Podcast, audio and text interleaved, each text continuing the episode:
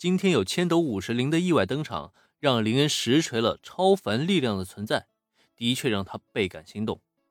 但他同样知道这件事情自己不必急于一时，毕竟甘城辉煌游乐园就在那里摆着，也不会跑，而且千斗50灵也应该不会那么简单的放弃。既然如此，自己干嘛不先把正事儿给解决掉呢？至于林恩口中的正事儿嘛，别忘了他可是打算今天跟小兰一起搬家的，而且还要联络佐藤美和子一起去解决掉冲野洋子的入室事件。幸运的是今天下午是体育课，然后就是班会了。体育课那边是很简单的，随便请个假，体育老师就立马批准了。不仅是林恩，就连带着小兰和原子的假都一并给转了。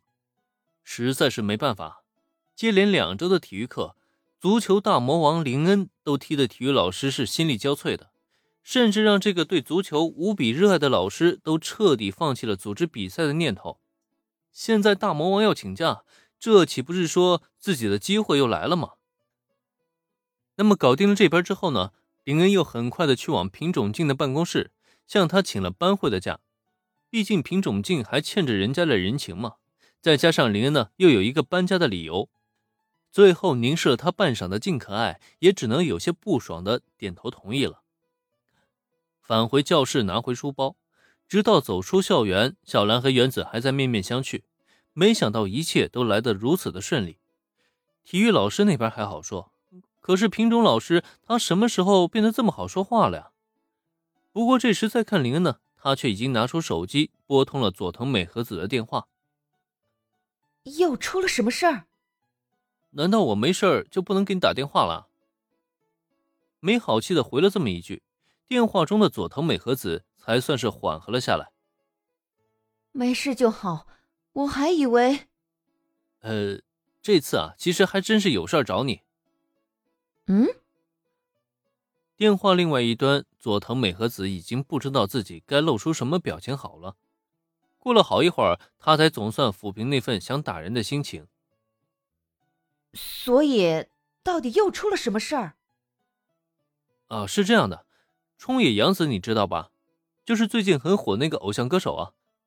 洋子小姐是我的朋友，最近她家里啊遭到陌生人入侵，但是你也知道她是一个公众人物嘛，因此在没有确凿证据之前呢，她的事务所和经纪人都不允许她报警处理这样的事情。所以这次给你打电话呢，就是想在不惊扰公众的前提下，咱们私下里将人给找出来。怎么样，佐藤小姐，你能帮我这个忙吗？简单将前因后果说了一遍之后，在得知详情，电话中的佐藤美和子沉默了半晌。这不禁让林恩很是奇怪啊。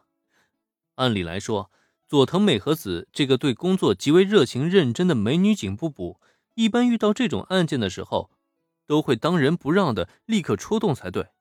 可现在这份沉默又是什么意思啊？你跟那位冲野洋子小姐，你们关系很好？半晌过后，电话中才终于响起了佐藤美和子的声音。可问题是，她的这个问题好像跟案件没有任何关联啊。这算是什么事儿啊？吃醋了？不然的话，她干嘛这么在意自己跟冲野洋子的关系啊？关系很好倒是算不上吧，毕竟也只是在工作上结识的朋友，而且最近呢，我们也成了邻居，想着能帮一把就是一把。怎么了，佐藤小姐？有什么问题吗？林恩很清楚，就算自己跟冲野洋子的关系再好，也绝对不能在这一刻承认的。更何况，他与冲野洋子本身也只是普通朋友的程度，因此这么回答倒也是合情合理的。原来是这样啊。很显然，佐藤美和子在电话另外一端长出了一口气，甚至于就连她的语气都透着几分轻松。我明白了，一会儿你把地址发过来，余下的咱们见了面再谈。好，等你到了给我打电话，咱们一会儿见。挂断电话后，林恩表情中略带一抹复杂。通知完佐藤美和子以后，林恩并不着急立刻赶往公寓，而是与小兰和原子一起回了家。